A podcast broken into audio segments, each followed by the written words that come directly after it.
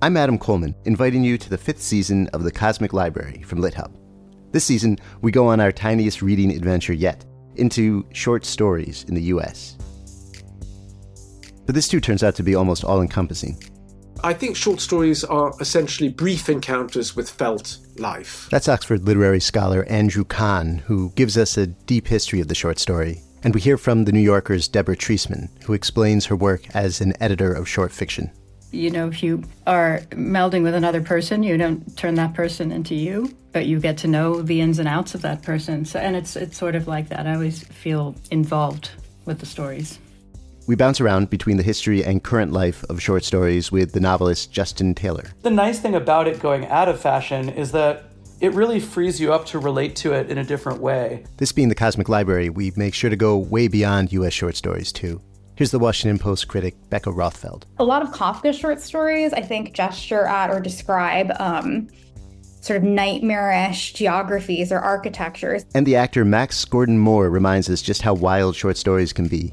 With a reading in its entirety of Wakefield, the intensely strange, classic Nathaniel Hawthorne story. He had contrived, or rather, he had happened to dissever himself from the world, to vanish Get ready for all that and more in a season about short stories, small windows into vast universes. It's season five of The Cosmic Library, available soon wherever you go for podcasts.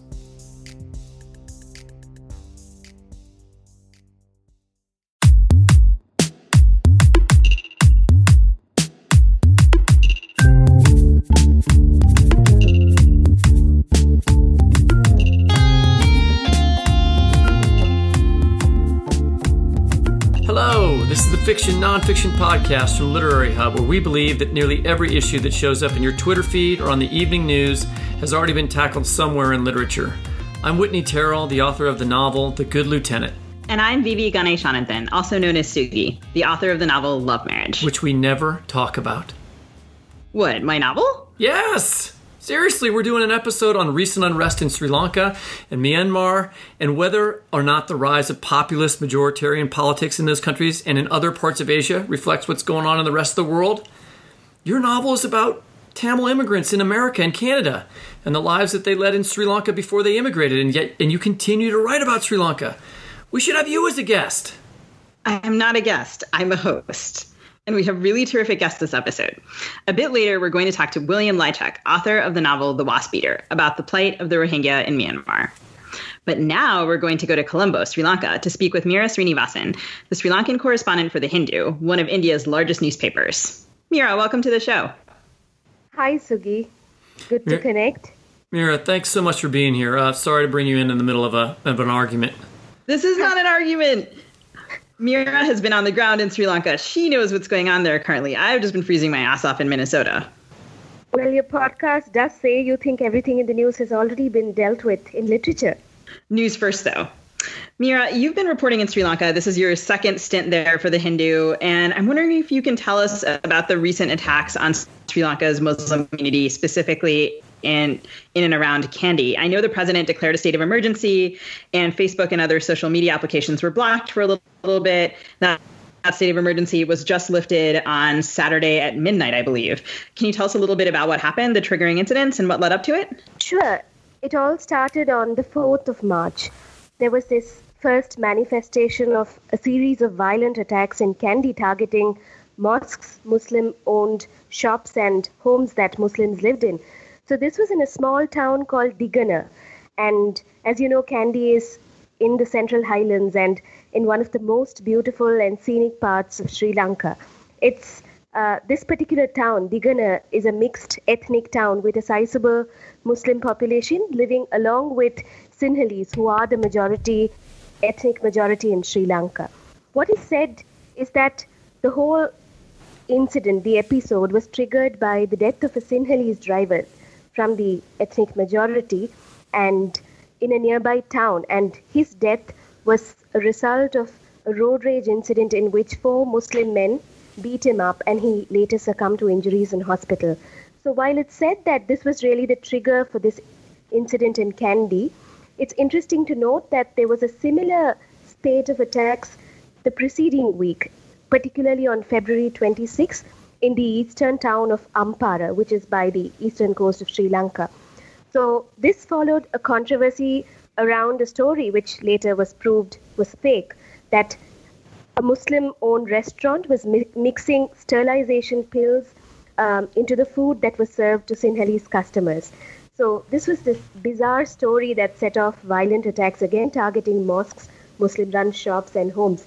Eventually, after the Kandy attacks, the government, in addition to the state of emergency, also decided to block social media for that reason. It claimed that a lot of panic and uh, rumor mongering was contributing to the violence and escalating it. And of course, there's a lot of criticism now about why the government chose to do that and how long it took for the government to restore Facebook, which was about a week. But uh, at some level, it seemed that without WhatsApp, without Facebook, without um, uh, Viber, the sort of rumors that were circulated all over social media were contained at some level. But the other side to that was that you did not get as many updates and stories from the ground, which you could perhaps later verify, but you were not getting as many updates from the ground. So people thought maybe the government did this in part to prevent there being news coverage of what was happening? Not just that, they also had this very um, strong criticism about the government's inability to monitor hate speech online. And Facebook, uh, the government has blamed Facebook for not responding enough to, um, you know, incidents of pages that sort of spew hate uh, were reported, but still Facebook didn't respond in time. But Facebook, uh, in turn, said they didn't have Sinhala speakers who could uh, verify or check the content or the violence embedded in it. So there was a bit of a debate around that, and uh, I think civil society is a bit torn in terms of deciding whether they'd like the government to regulate this space more or get a private actor like Facebook to regulate this. Of course, officials from Facebook flew into Colombo, had discussions with the secretary to the president. Eventually, uh, before eventually the ban was lifted. This is so interesting because, of course, I saw Rohan Samarajiva's op-ed in the New York Times where he was also he was arguing, right, of course, that this isn't purely a social media issue, and a lot of people were comparing these attacks on the Muslim community to um, the anti-Tamil riots that took place in 1983 that were are commonly considered kind of the beginning of the Sri Lankan Civil War, um, and that, of course, was kind of a pre-Facebook era when uh, kind of organized attacks on a particular ethnic group. You know, no one needed Viber to do that back then. So it was interesting to see his take on that too. I wonder if you what you think about those comparisons. Yes, Sugi, it's interesting you raised that because as I was covering this violence in Ampara town, you know, that was the day when a whole bazaar was set ablaze. The, all the shops were owned by Muslims. And I was at the spot covering this, and this gentleman, middle aged gentleman, walked up to me and asked me who I am. And I said in Tamil, I speak Tamil, and I told him I'm a reporter. And he said, Look, what happened to you in 83 is happening to us right now. So that was a very sort of sharp and um, you know emphatic point that he made. I do think that they see this as part of a pattern because the incident in Kandy or the preceding incident in Ampara was surely not isolated. There is a trend in Sri Lanka that has to be uh, observed and reflected on. And the perception among Muslims is that they are being targeted actively, consistently, and perhaps with state patronage. Could you just talk about, try to describe for us what it was like to be there when that bazaar was burning? Just what, what it what the sites what what what what, what it what what was it like? So i was there the day after um, the government declared an emergency. So on the outside everything seemed calm quiet. You did see you know sparse police and army presence here and there. And of course as i said this part of sri lanka is particularly beautiful. Sri lanka is a very beautiful country and the central highlands really are amazing in that sense. And once you enter the towns, you see that the shops are closed. There are, you know, you don't see people on the road. So everybody is sort of acknowledging the curfew and the need to be indoors. And there is active fear because this was the day after the incident in a neighboring town. So this particular day in Akuran, a small town again with a sizable Muslim community, the shops were ablaze, and you saw police and army personnel surrounding the area, and you could hear a voice over a loudspeaker, which perhaps belonged to a senior uh, religious leader within the Muslim community, because he was appealing to fellow Muslims to be calm, to not res- resort to violence in response, and to say that we have to respond and act very responsibly because we do not want to escalate tensions further. So it was this very um, fervent plea to fellow mu- Muslims.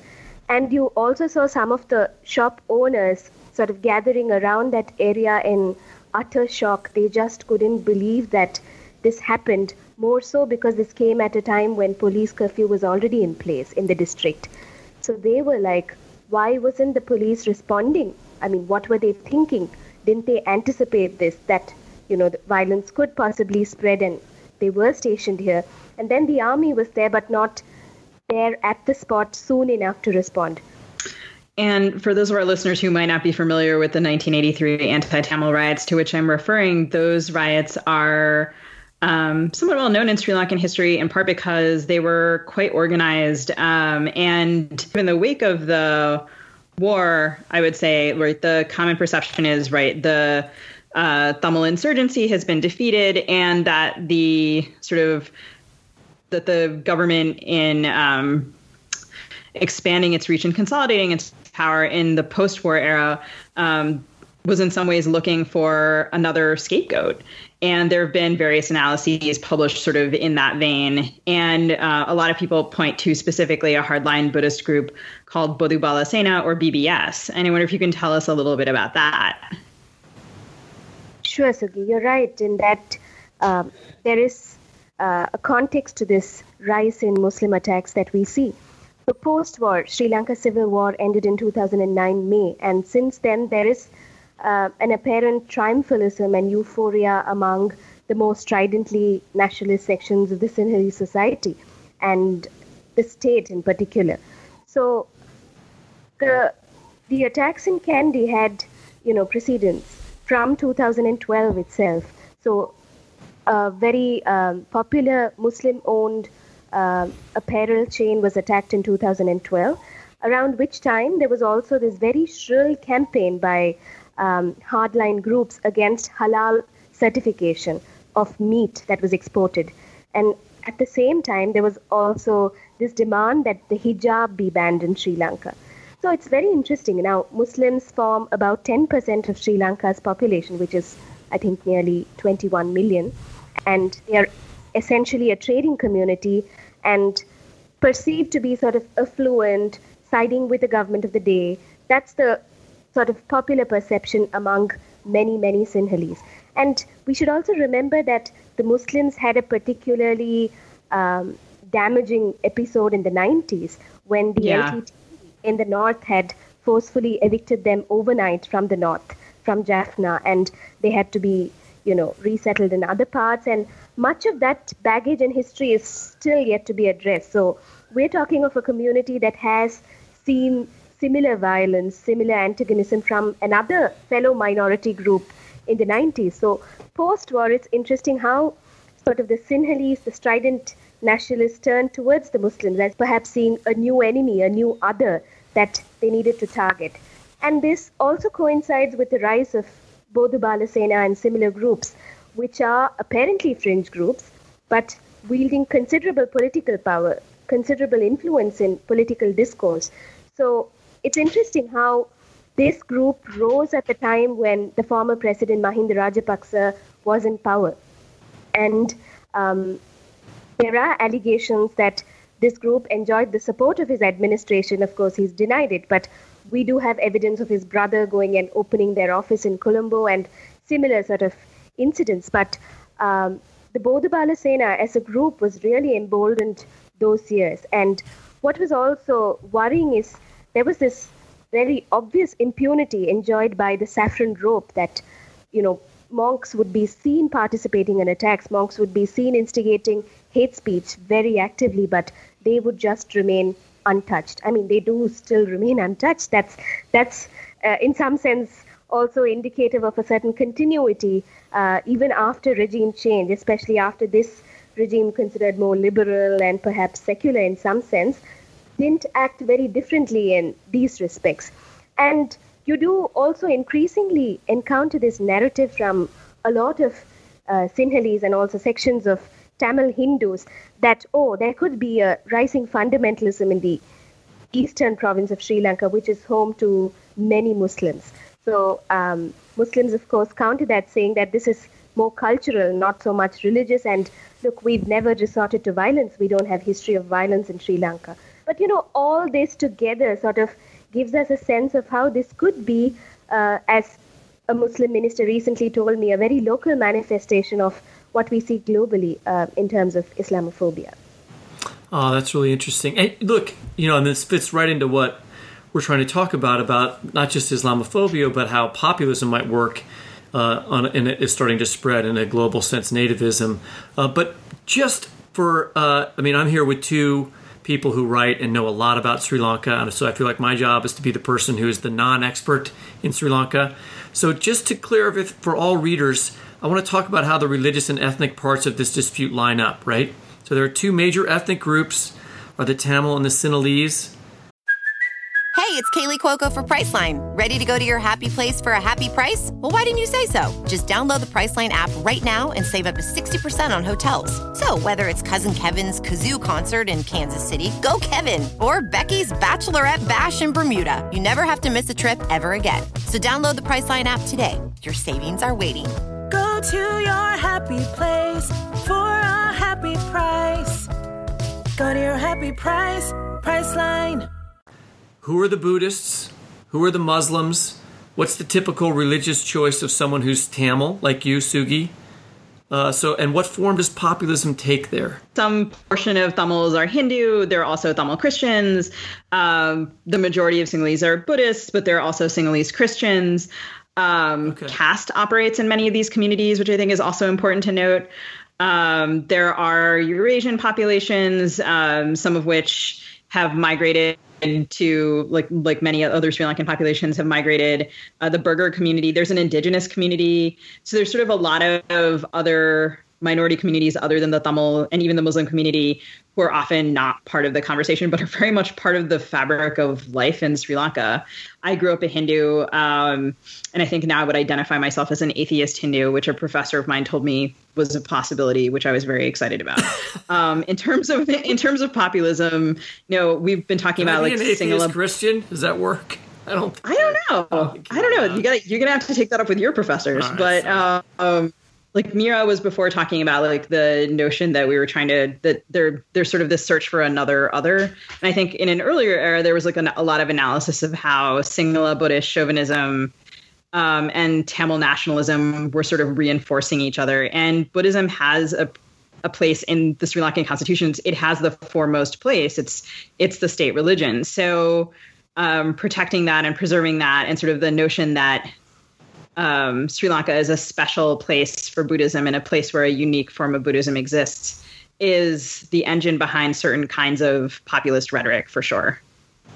It was a very, very central point to the arguments around the new constitution that many of the uh, political forces within the Sinhala Buddhist um, spectrum did want uh, a constitution that again reinforced Buddhism with a foremost place in it and there was a lot of resistance to it because people who have been in Sri Lanka, who have sort of, you know, seen what this sort of equation has done in the past, are very keen that they have something closer to a secular constitution. In fact, some are even willing to say, okay, you give a special place to Buddhism and qualify it saying all other religions will be treated with equal respect. Could we talk a little bit about, uh, you mentioned him already, Mahinda Rajapaksa? As a political figure. I mean, he's not the president now, but he was the leader of the government up th- from 2005 through 2015. He was in charge at the time at which the the decades long civil war between the Tamil Tigers and the Sri Lankan government ended in 2009. There was a huge number of civilian casualties at that at the end of that at, the, at that civil war. I mean, is is he similar to some of the other politicians we've looked at on this podcast, like Poland's Yaroslav Kaczynski? Are there comparisons to be drawn between Poland's nativist law and justice party and Rajapaksa's government? Yes, I think there is a there is a pattern that is um, difficult to miss among sort of you know these strong leader figures that we see in different parts of the world today: Turkey, Russia, the United States today, India under Modi, and Sri Lanka under Rajapaksa. So there are interesting patterns. About Rajapaksa, to start with, I must say he is a particularly charismatic and popular leader. And when I say charisma, it's really about his ability to connect with his constituencies in very, very um, important ways. People really see and feel this connect. So he, we're talking about this leader who's able to, you know, get his hands dirty and go to the ground, meet people, you know, pick up their babies. Sri Lanka is in this very interesting phase where its first national unity government is in power. The Sri Lanka Freedom Party and the United National Party, who were traditionally rivals. And Mahinda Rajapaksa is a member of the Sri Lanka Freedom Party or SLFP, which is held by President Maithripala Sirisena. But he sits in opposition in parliament with the support of about 50 parliamentarians and effectively challenges this government on every initiative, on every move. So he contested the recent local polls as a separate force, backing a new party, and emerged so victorious that he got about 240 of the 341 local bodies, pushing the UNP to the second spot, rather distant second spot, and the SLFP front led by Sirisena to a very sort of worrying third spot. So he still has that political uh, uh, power, and the mileage from the recent election has emboldened him further. And he has now set his eyes on uh, 2019 and 20. Of course, he can't come back as president because the amended constitution desi- doesn't allow for a third consecutive term to a president. But he can come through parliament, and the parliamentary elections are scheduled for 2020. So, uh, in terms of political reconfiguration, the last couple of years have seen a lot going on in Sri Lanka, which also sort of contribute to other uh, social and economic changes that we see. A friend of mine wrote in with a question. I mean, we're talking about populist movements and she was curious to talk about how populist movements have been embedded in and also operate in collusion with and inside international human rights discourse and practice. Specifically, she was she mentioned Myanmar and, and Sri Lanka. I wanted to mention this earlier, but it slipped my mind, which is that um, there was a lot of resistance to Rohingya refugees coming into Sri Lanka. In fact, there was a um, monk-led attack on a UN safe house in September 2017 that was uh, sheltering Rohingya refugees. So there's this visible resistance that's growing, which is not countered by a sort of um, responsible uh, state mechanism. So it's interesting that these forces remain emboldened, and it's very difficult to see how there could be a reliable accountability mechanism in a system within um, which you know the main sort of state is so reliant on these forces for its own electoral um, gain so and political expediency. So it's it's i don't see they can't repudiate them in essence right? I mean that's that's why you notice when in charlottesville uh, in america trump says well there were good people on both sides. He can't really quite totally bring, him, bring himself to repudiate the white nationalists on the alt right because he understands that some certain base of his power, or maybe a very crucial large base of his power, comes from that movement. Is that similar to what you're talking about? Definitely. And the other thing which I think connects all these uh, contexts in a certain way is the sort of economic situation in which the majority population lives in. To give you an example, I went to Teldeniya, this other town in Kandy, where this Sinhalese driver who was murdered hails from. So his family is this working class family in abject poverty, living in a very, very modest dwelling where the roads to his house are still, you know, rickety. So that's the context he comes from. And his family sort of says, okay, we are Sinhalese. We are supposed to be the main ethnic group in this country, and none of our leaders speaks up for us. Look, when there's something that's wrong, um, you know, for the minorities, the international actors step in, the media comes. So, what about us? Look at the lives we lead. So, there is this sort of disgruntlement about, you know, everyday living, bread and butter issues, economic concerns that the states are somehow unable to address. And then nationalism sort of plays into their hands so easily. And it seems that this is the only rhetoric that makes sense to families like that. Okay, we are in this situation because of these other people. Yeah, I mean, I can't help but think in listening to you talk, right? The Sri, the Sri Lankan military got bigger after the end of the war. And um, one of the things that friends and and uh, analysts would consistently point out to me was that right where was the military drawing from like often people who really needed a military paycheck who were in some sense economic conscripts who were um, perhaps far from their homes that the sri lankan military was making up a, a distinct portion was being integrated into the economy in certain ways. You know, for example, in the North, that the military was doing things that in sort of a pre-war era certainly would have been civilian jobs. You know, building roads, selling vegetables, running resorts, et cetera, et cetera. Um, so that being a way that those um, economic concerns are being addressed, but sort of in an in an in an odd way, in a way that's perhaps not sustainable, um, and certainly that doesn't hew to the principles of what one hopes a democracy might end up being. Well, those answers should definitely make uh, our listener who wrote in wanting to talk about the economic conditions that inform populism very happy. Um, I, I want to, but here I want to take this back now to literature. Sugi, in your novel Love Marriage, it turns out that the narrator's uncle, Kumaran, is a Tamil tiger. He's a wanted man, but he's also a loved man. As critical as you've been of the Sri Lankan government's attempt to erase civilian casualties at the end of the civil war, which you've written about in Granta, uh, an article we'll link to on our, on our show page, you're also very frank about the tactics the Tigers themselves used. Could you talk to us a little bit about how difficult it is to get to the truth in a dispute where all sides are so convinced they're right? And maybe read a little bit from your novel. So, this is from my novel, Love Marriage. When the conflict begins must depend, like everything else, on the memory you acquire. First, who are you asking? To read the story in the press is to read a story that has never gone far enough. Ask one relative, and this is how the story begins.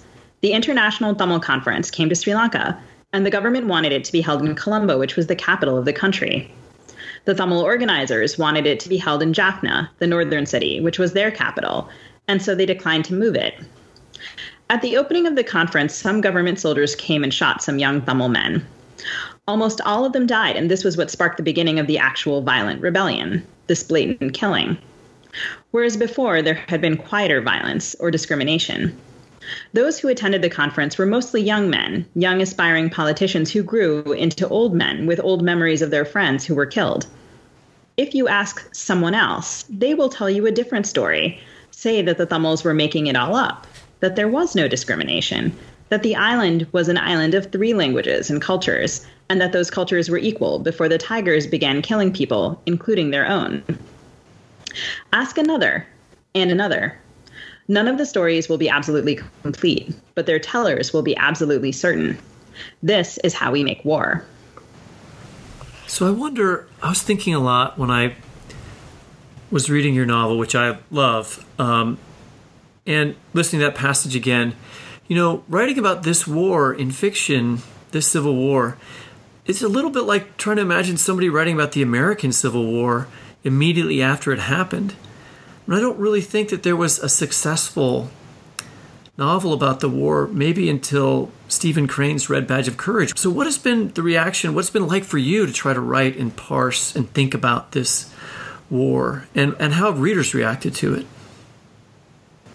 Um, well, I think, you know, I actually wrote this novel before the war ended and then was in the very curious um, and thank God not replicable position of touring with the book while the war was ending. I think that, you know, people were sort of, especially Sri Lankans, were often in the audiences just very um, possessed with an urgency that I had never seen before and that I couldn't have anticipated because when I was writing the book, I didn't I I did not grow up imagining really that the war would end actually. So um, it was curious to be involved in conversations with people who, of course, um, you know, cared about were were stakeholders in that conflict and often were new to a tradition of I don't know contemporary fiction in some cases. You know, there were there were people at readings who might never have been at readings before.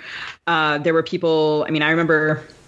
You know, I was at the Galle Literary Festival in Sri Lanka, and I I don't know if I was the only Tamil writer that year, but but I might have been. And um, having a realization that I was sort of um, you know there's a lot of vilification of Tamil diaspora, and some of it made a lot of sense. The Tamil diaspora, uh, certainly, there was a, a, considerable faction that was very pro Tamil Tiger. A lot of funding for the Tamil Tigers came from the Tamil diaspora, and here I was, this Tamil diaspora kid, sort of in the flesh, um, right at the end of the war at the Galle Literary Festival, and sort of didn't quite realize. Um, what it would mean to be a minority again in that context, which was not exactly comfortable. Uh, it was interesting and I learned stuff, but it wasn't comfortable. So I think the timing of that was really um, probably an experience that I will never repeat, and that might be fine with me. That's amazing. That's the first time I've ever heard that story. Thank you. Meera, what about India? All this is happening right off your country's coast. The current Indian government has recently been very friendly with the United States' own nativist populist president, Donald Trump. And Donald Trump Jr. keeps going over there, and the Hindu right's on the rise. Is India seeing a similar rise in populism or nativism or anti Muslim activity at this time? Definitely. I think the last few years, in terms of escalated tensions with Pakistan and how that is portrayed in India by the government and by its supporters, and also a lot of um, concern over uh, rising anti Muslim rhetoric attacks. There were lynchings around consumption of beef, which, um, I mean, the slaughter of uh, meat was banned in several states. I also realized, Whitney, I forgot to mention this while speaking about Sri Lanka. You asked me about the riots, the scene of riots. So that really left me with one very, very important question, which is that how do you make sense of it, allowing for these multiple realities and narratives, right? So, at one level, there are these Muslim shops, Muslim homes, and mosques being attacked clearly by Sinhalese groups, right? And um, even the government minister has recently said that all these attacks seem pre planned and um, in such a context, it was it was quite humbling also to see how individuals were interacting with each other. So most of these towns are mixed ethnic neighborhoods. So at one level, people would say, look, locals were involved in the attack because there's no way outsiders could recognize our shops as being Muslim, distinct from Sinhalese owned shops. At the same time, many of the Muslim families that had been targeted were living with Sinhalese neighbors. Sinhalese were sheltering them. And you hear a lot of these stories even from the 83 riots. Sugi would know better. So you do hear these narratives. So among people, there is definitely not that sort of uh, obvious antagonism or hostility. They do see commonalities. They do appreciate coexistence in ways that you know rhetoric or sort of fancy analysis can't capture sometimes it's so difficult to reduce this to sort of assimilate this soon enough to get some grand reading. So that's what all of us grapple with, I think. Well, it's one of the reasons that we appreciate writers like you uh, doing the kind of reporting that you do, and novelists and, and, and, journalists like Sugi doing the kind of writing that she does. Uh, Meera, thanks so much for coming on that not fiction nonfiction podcast. We recommend readers check her work out at The Hindu, and we'll provide a link to her stories when our show page goes up at lithub.com. I've been reading Meera's reporting for years, and I'm very picky about the stuff that I read on Sri Lanka. And there's a lot of stuff that I don't like. And I think Meera's really, really great at covering Sri Lanka. And I just would point people to her work as a continuing resource. Um, and I'm really uh, appreciate your taking the time to join us. No, thank you, Sugi. That's very kind of you and means a lot coming from you who understands this place so well. And thank you, Whitney. It was really nice to chat. And one small clarification to readers who may not know the name of the Hindu, since we've spoken so much about Hindus and Muslims and Sinhalese, I must tell you, doesn't come from the religion. It comes from a time when uh, the paper was launched uh, around the independence movement in India, and India is referred to as Hindustan. Uh, so Hindu comes from that, and it does not have anything to do with the religion. Because this is a clarification that sometimes I give because they ask me who I am, and I say I'm Meera from the Hindu, and they're like, "Oh, you're Meera and a Hindu." No, I'm. Just to put That- that, it on does seem that seems important to clarify. And now we're so pleased to bring on Bill Lychack to talk about Myanmar and the questions of populism there. Bill is the author of a story collection, The Architect of Flowers, and a novel, The Wasp Eater. He has been an NEA Fellow and an Isherwood Foundation Fellow and teaches creative writing at the University of Pittsburgh.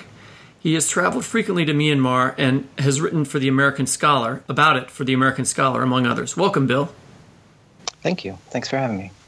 Bill, when you and I met at Yaddo in 2012, you were deep in thinking about Myanmar. When you wrote Letter from Burma, Captives of the Junta for the American Scholar back in 2008, you've been to the country four times. And I think since then you've maybe gone back another six times. Is that right?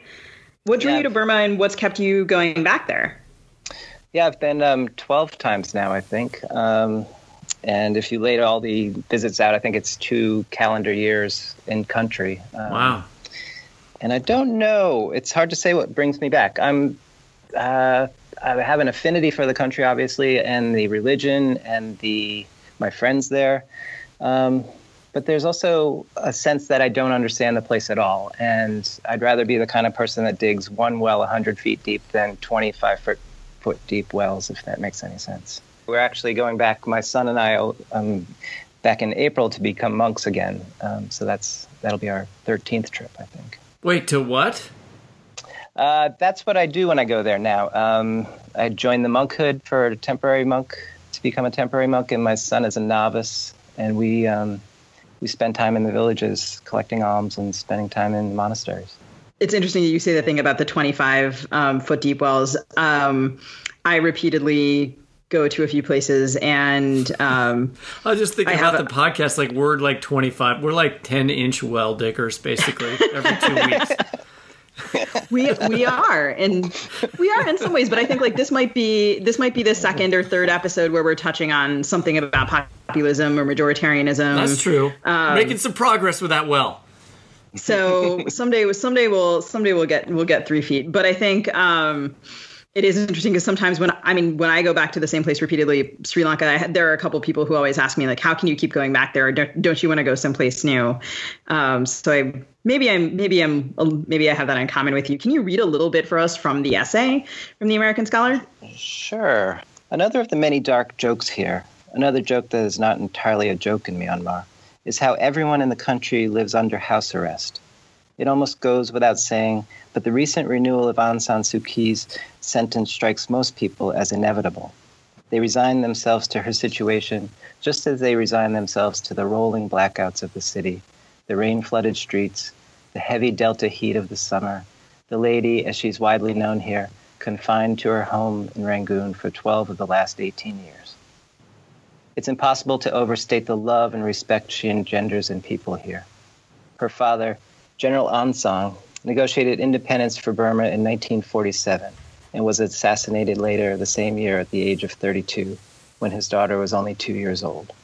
She grew up in Rangoon, attended English Catholic schools for most of her childhood in Burma, graduated from Lady Shri Ram College in New Delhi, her mother serving as ambassador to India and Nepal at the time.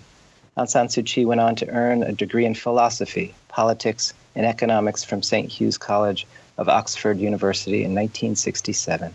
She took a position in New York as Assistant Secretary, Advisory Committee on Administrative and Budgetary Questions for An U Thant of Burma, who was then UN Secretary General.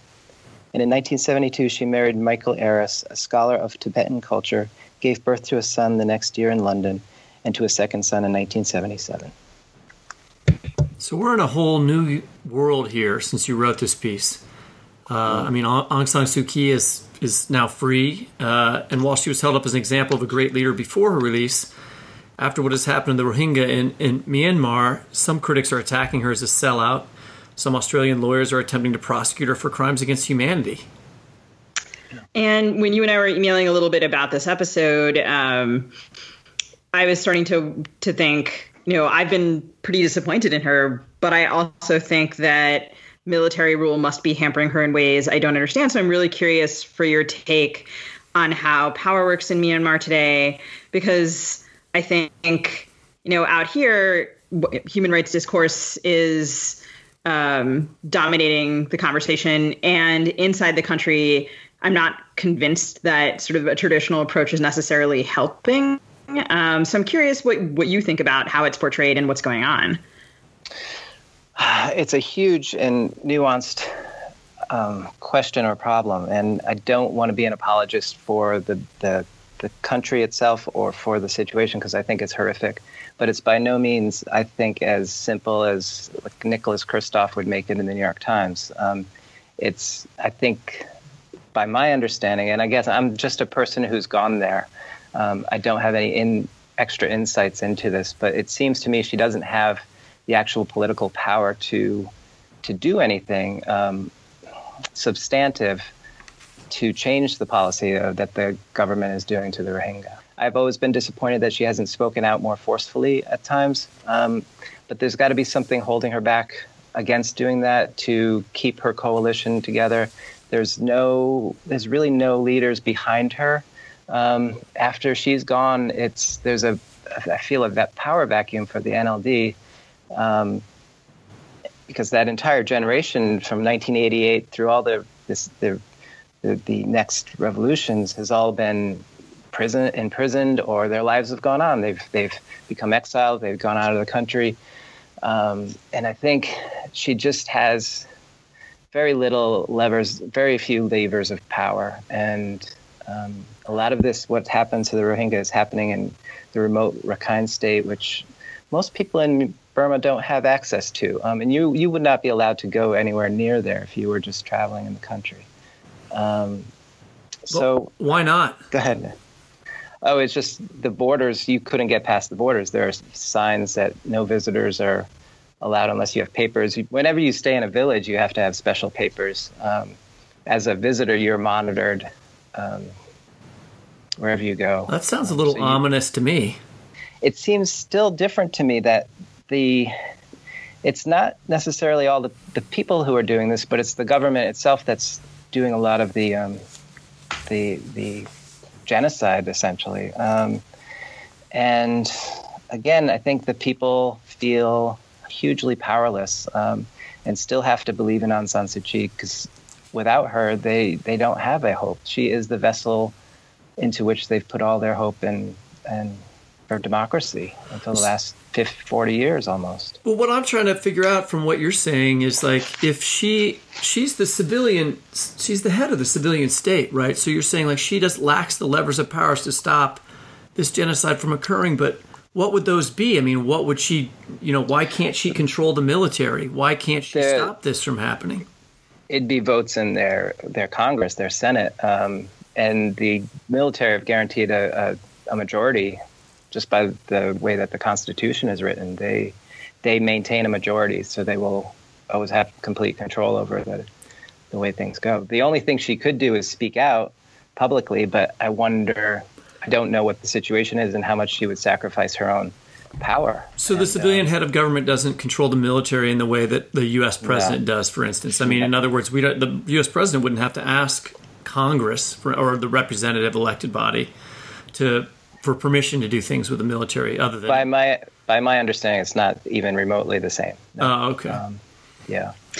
So, so, she gets a lot of bad press for this um, but it's under and it's and it is understandable but i think she has to be delicate and she's been out of power for so long and the generals are very smart in an evil way. Um, they have kept control for close to 60 years now um, and They've impoverished the people. The people, um, every revolution that's happened in the country has taken uh, has been because of economics, the demonetization of the currency or the spike in cooking oil and cook in motor oil prices. Things that the economic roles and the and the rules of the game no longer hold up. So people are used to making a living, used to make you know having family, providing for their kids. Um, and then the the game the rules of the game change and they that's when the revolution starts so the the government just keeps them at a certain place i don't know if this is making sense but it keeps them at a certain place where they're always scrapping to make a living and get ahead and be moderately happy. Um, so they don't have a lot of extra time to devote to um, political things in some ways.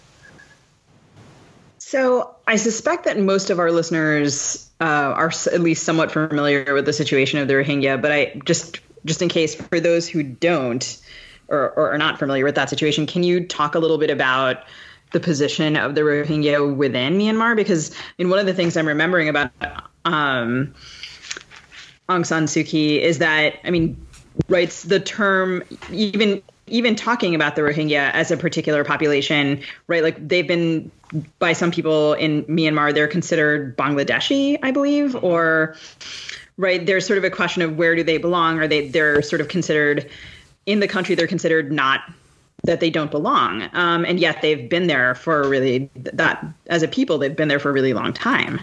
They've been recognized since 19 the early 40s when the country was um, gained independence. So they they've been there for a long time. They're a minority, um, largely Muslim, some Hindu. Um, I think the population was around two million. Um, usually all in the Rakhine State, which is to the far west toward Bangladesh of the country. Um, away, and again, it it's hard to overemphasize. It's a little like Sri Lanka. It's hard to overemphasize how difficult it is to travel within the country. So it's um, to travel west to east is would be a day trip just to go 50 miles. Um, so it's these are very hard terrains. These are very remote, remote areas. Um, the Rohingyas have been persecuted, um, and they're the there's you know as as a visitor to Burma, you hear all kinds of stories, and you hear um, how do I say this stories about ethnic strife between the Buddhists and the Muslims, and the the fear that most a lot of many Buddhists have for the Muslims who traditionally do most of the slaughtering and most of the um, killing of animals for the Buddhists, um, have the tools to kill. There are no guns in Burma, if you re- remember. So there's always that constant fear, and then there's talk about lack of assimilation between um, the cultures. Um, but I've gone through villages where literally every mosque was being burned to the ground and just watched the the the military and police standing by as the people were tearing down the, the mosques. Um, so you've been in places where this was happening. Yeah, but not in the Rakhine state. This would just happen in driving through villages. Um, Seriously, like what year was that? Uh, this was two years ago. Wow. Um, and it was horrible, but here's another thing. I think that part of it is fomented by the government. Um, so and is is allowed by the government so that they they can do their other business, if you will. Um, and well, so they'll stand by. And I, there's a lot of talk like most of the people starting the riots are not just citizens, but are military people who are dressed as civilians. Um, and the same with the, the, the Buddhist monks who the old joke is um, that, that it's not a monk, it's a general in a robe. Um, so a lot of monks, they may seem to be Buddhist, but they're not truly Buddhist, if, if you know what I mean. Well, I mean, that get back, gets back to that idea, this idea of, of, I mean, that's a typical populist um, trick, right? You know, you maintain and consolidate political power by uh, defining an other and then sort of isolating them and then riling up your populace against them so they won't be thinking about what you're doing. They're going to pay attention to the to the to the defined other, right? The, right. You know, the, this is what's ha- happened in Sri Lanka, but it's happened in Poland. It happens. It's happening in America to a certain extent. You know, does it? So this seems very similar. It seems to follow a very similar pattern. Absolutely, and it helps to give Aung San Suu Kyi clay, clay feet. You know, so the more she's diminished in the West's eyes, or, or even in her people's eyes, um, the more power the, the military government has, or the more legitimacy they have. It seems to me. I mean, again, I'm just a person that I don't. I'm not a government person. I just go there. I I love the country. I, there's a spirit of uh, an aura of spirituality to the place that I adore, um, and I have very dear friends there. Um, but this is just stories you hear um, as you sort of pass through the streets and um, eat and drink together, you, if you will. it sounds like you're saying a little bit that from this great distance, I think a lot of people are are damning Aung San Suu Kyi, and you know, I think certainly I've been among the people who have been critical of her.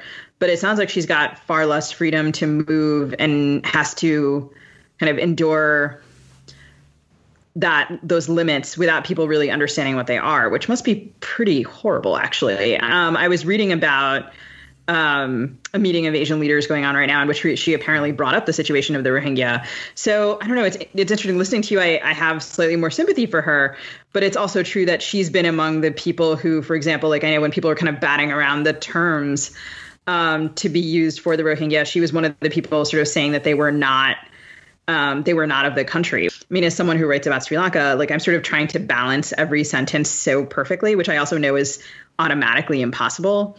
Yeah. And I'm curious about like what sorts of difficulties you've encountered writing about it. Oh, it becomes harder. It's the old joke. Um, go to a country for a week, write a book. You've heard this one before. Um, go to a country for a month, write an article, an essay. Go to a country for a year, never write anything. Um, I haven't heard that one actually. Yeah. Um, so there's that sense of the just the the deepening of the mystery of it all, and so so to I, I always balance everything, and I ultimately have to to acknowledge my outsiderness of, from the culture itself, um, my deep thirst to be part of the culture, but never being part of that culture, and somehow turn that deficiency into a secret strength or a gift curse, if you will. Um, like try to teach about the Buddhism or about the um, the culture itself and what the culture has to offer us. Because even in when the junta was in power, there were certain things, not to romanticize it, but that preserved the country from the West. And now that the, the country is open economically, um, a lot of the pressures that that are coming in, be it from the Chinese or the the West, um, have changed the culture in the last five or six years in ways that are hard to um, hard to stomach um, because there was a there was a real beauty. There was maybe there weren't economic choices for people, but they could give to family. Their their ties to community were were just deep. Um, families lived together. They weren't disparate all over, um, all over the world, if you will. It, it, so it, again, not to romanticize poverty, but for Buddhists, is, is also that double-edged sort of like you can test your equanimity f- through the oppression and knowing that this will change and this is part of your test and this is.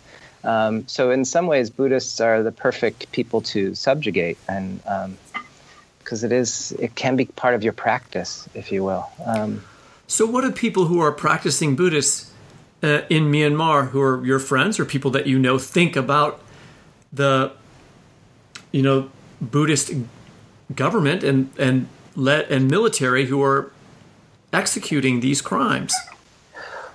Well, I don't think that they really think it's a Buddhist majority, obviously, but I don't think that they think of the government as Buddhist. Um, I huh. think the the generals will have put the cloak of Buddhism on just because it's politically savvy to do so. Um, and I don't think many of them, I don't, again, I just have to trust my own friends and acquaintances there, but none of them trust the, the more um, antagonistic monks that are rabble rousing down in the south either. In Mawlamyine, there's a group of monks that just, uh, where's Orwell shot his elephant, that they, they are just the real, um, antagonist in a lot of these discussions. But um, so they recognize like there's a fragmentation going on in the Buddhist community, mm-hmm. uh, just like there you know has been a fragmentation in the Christian community. You know. Mm-hmm. Uh, but I think they would say not. Uh, sorry, I think they would say there always has been, and there always have been the monks who run their monasteries as attaches to the government. Okay. Um, that they were oh the ones that you can always see the VIP jeeps going by and they've got the fancy monk in it, and that's not true Buddhism for at least my friends, um, and not that's not where you know where we are in Mandalay. It's it's a much different climate, if you will. But do you think that's the position of the majority of practicing Buddhists in the country, or is that a minority opinion that like you've met some very cool people who don't want to be part of this, but actually the majority of people in the country are with these sort of more populist style monks.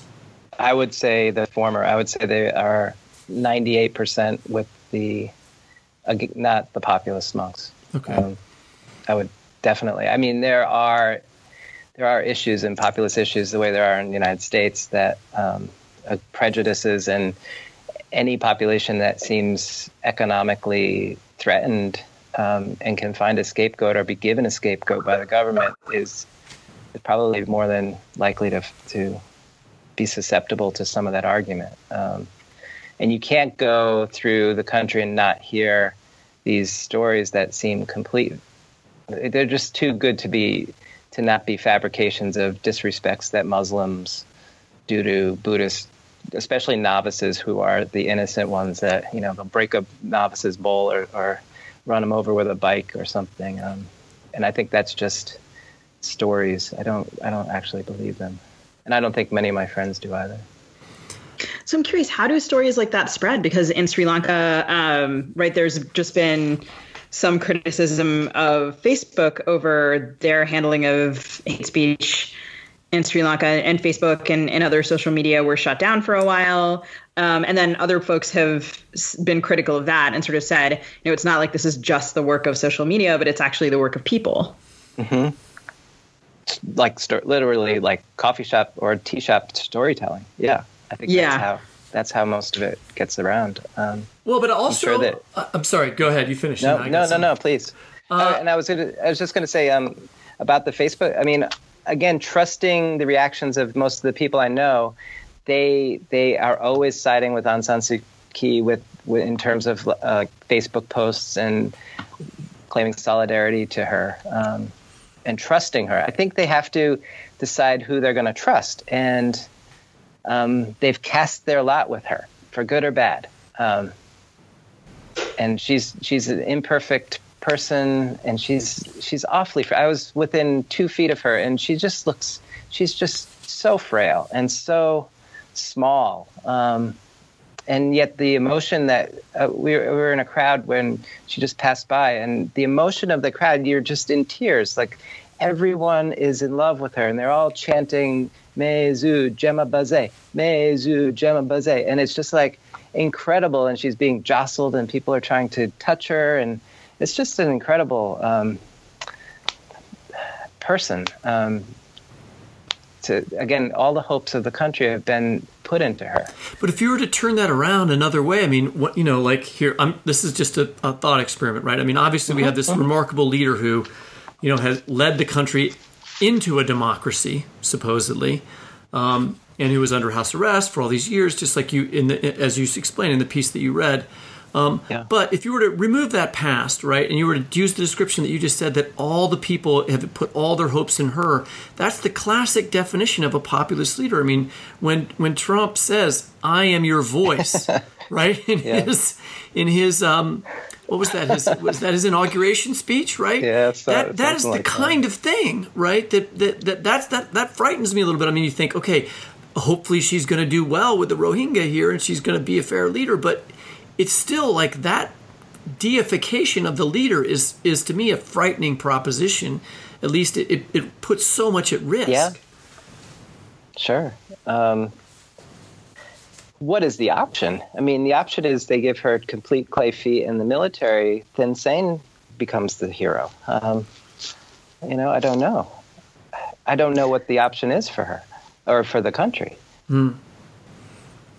Yeah, so it sounds like she's still a really important face of any sort of resistance that there is. But it's I didn't I don't think I quite realized, um, and it's I think even if I read about it, it's helpful to hear you really emphasize it from the point of view of someone who's seen the place. That you know, for example, the just the physical remote the remoteness of the Rakhine state from the rest of the country, um, the notion that there's this huge leadership void after her um, I mean, it's sort of, I mean, to take your Trump analogy with, I mean, like what, Mike Pence?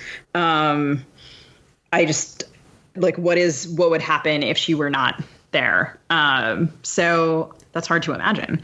It's also interesting to hear you talk about sort of what Buddhism means in this context, right? Because you, I think you could talk about Myanmar, you can talk about Sri Lanka, you can talk about Malaysia, right? Like there are places where sort of like the way that son of the soil rhetoric is kind of mobilized against any group that is um, smaller, that is, you know, a, a convenient a convenient target, a convenient scapegoat for people in power to consolidate their gains, to strengthen a military, to um, talk about ways that anyone who perceives themselves as, you know, the native population, that everyone sort of perceives themselves as having the most having the most rights, um, which is not how rights rights work.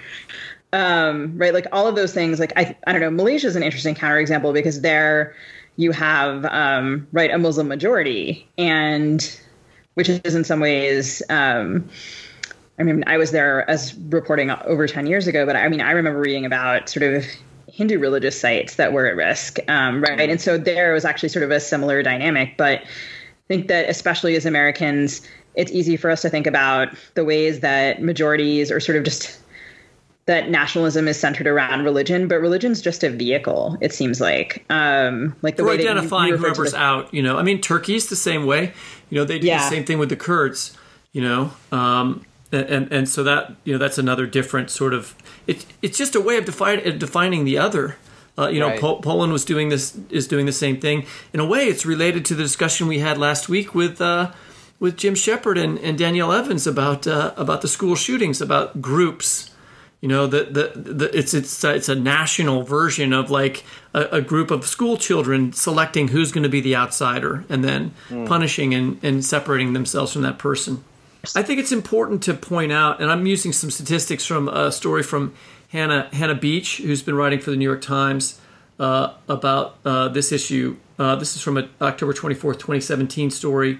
Just to get a sense of the size of the scale of what's happened with the Rohingya. I mean, she says that uh, you know more than 600,000 have been driven out of the country since late August of 2017 uh, and that there are still about 120,000 confined to camps in central Rakhine and tens of thousands more in desperate conditions in the north.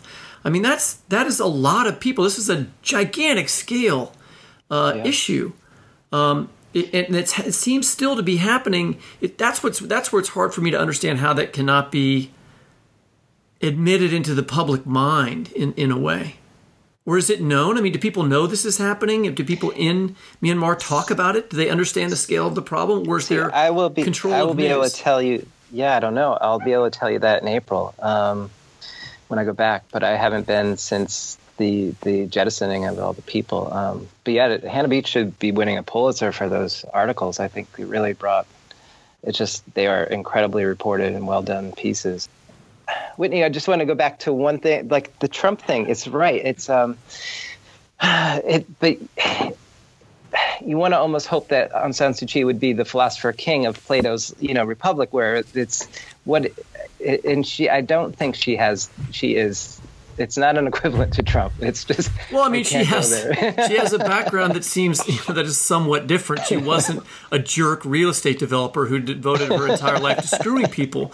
You know, I mean, she obviously had political commitments to the greater good Yeah. at a certain point in her life, so that does make her a different figure. But still, what she's become now is somewhat worrying, especially given the size of this crisis and this and her silence on it. Yes, I agree. Yeah.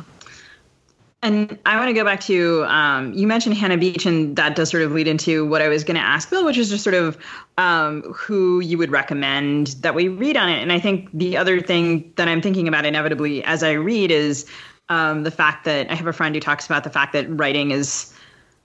I mean, what kind of action is writing? I mean, right? We talk about politics in the news on the show, and we talk about what we write about, and we talk about what other people write about, and sort of what is the gap between writing and action? And I mean, what does it mean? I can't. I, I mean, I would be really curious, and I think a lot of journalism is taking a turn towards this. Sometimes there's sort of this the first person piece afterwards, where it's like, what was it like? for me to write this piece in which I could write about the story of this person who I met and who I turned out turned out I cared about them, but the only thing I could do was write, and after that, nothing happened that improved their life. Uh, right? I mean, there's this sort of um, I don't know. I mean, I think I've been I've been reading those articles and looking at those pictures, but it's not like that makes me a better person. And also, I mean, right. I don't know. Like I just it's Is this your what does it argument for why to no one should listen to our podcast, Sugi? This is my argument. is for your why I need anti-audience drink after- argument. Just this is turn my it off. for It's why not I need to gonna sip do drink you any after good. recording the podcast. um, I just I don't know. Like I you know I think I wrestle with this all the time. Kind of the question of um, I don't know. You can look right, Yeah, but yeah. first of all, like at what point does looking turn into a kind of right like goodness porn? Like oh well, I know about the Rohingya. I'm I'm my awareness has in some way. Um, made me better, which I don't know that it does. I just, I don't know. I mean, I don't know that perhaps one, I just get to sit with my feeling of inadequacy and that's fine. Um, But did But yeah, international I attention? This is something that Bill, you could answer. I mean, uh, didn't international attention have something to do with Aung San Suu Kyi's eventual release from her house arrest? Yes, and that's uh, that.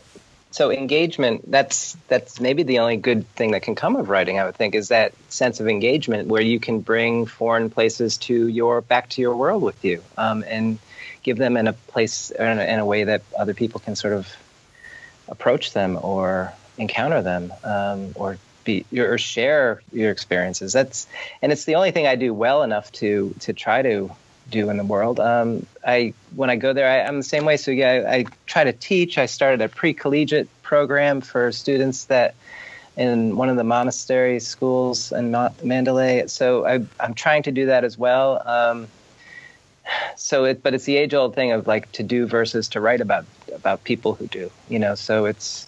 Um, I, I agree. It's it's a frustrating place sometimes, and especially if the writing isn't going that well, um, or you're not quite sure what you want to say, which is sometimes what I feel as as you keep going there. Um, but I would read, uh, I think the Roger Cohen pieces in the New York Times. He had a, a group of um, op-eds maybe three months ago that were stellar and nuanced and gave both sides of the issue and deepened the mystery and didn't try to solve anything um, and didn't try to blame Aung San Suu Kyi about her position. Um, there's a there are a few older books. Um, Finding George Orwell in Burma by Emma Larkin is kind of terrific. Um, people, if you ask people, many of them still think that George Orwell is the national the, the explainer of the country um, from Burmese days to Animal Farm to 1984. Like that's his Burma trilogy, they think, and it explains for them uh, the country to a large degree.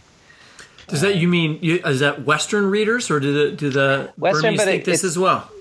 The a lot of the Burmese do as well. They have their national writers, of course, but um, they they think he was pretty fair fair fair handed, and that Burma pretty much shaped him into who he was. Um, Huh, that's really interesting. that is interesting. Can you tell us um, about any of the national writers? Just like a couple names. There are poets. There's um, the grandson of that U Thant, um, who is the UN general. He is. I think he lives in New York City now. Um, he wrote a, a book called River of Lost Footsteps, which is kind of great. There's a writer. Um, uh, there are a bunch of poets. Um, I was. I've been doing some translation work with my teacher, and so we're doing some of these. On Aung Cheimt is one name that comes to mind, um, and a lot of uh, folk tales and a lot of. Um, I, I read a lot of um, religious, not texts, but lectures by different Sayadaws. So Webu Sayadaw, um, there's a Sayadaw Yotish outside of Mandalay right now, um, who just bring the world to you and, and through the Buddhist eyes and tell stories. And there's a brand new uh, Sugi. You flagged for me a brand new novel from a, I guess, Burmese American writer that was like published a couple days ago. Um, we'll put a link to that at the show notes because I don't remember the title right now. Do you have that? Her name is Charmaine Craig, Okay. and I think it's called Miss Burma. All right. Bill, thanks so much for joining Fiction Nonfiction today. Um, Bill Lychack, you can check out his novel, The Wasp Eater, and his story collection, The Architect of Flowers, and we will link to his article um, from Myanmar on our webpage. Thanks so much, you guys. Thanks for being here, Bill. We really love talking to you. And that's it for the Fiction Nonfiction Podcast. Our theme music is composed by Travis Workman. You can subscribe to us by typing fiction backslash non backslash fiction into the search bar of your favorite podcast app. You can also listen, find previous episodes, and read excerpts from interviews at the Literary Hub website, lithub.com, where the Fiction Nonfiction Podcast page is listed under the News tab. And you can always find us on Facebook at FNF Pod or on Twitter at FNF Talk. Happy reading.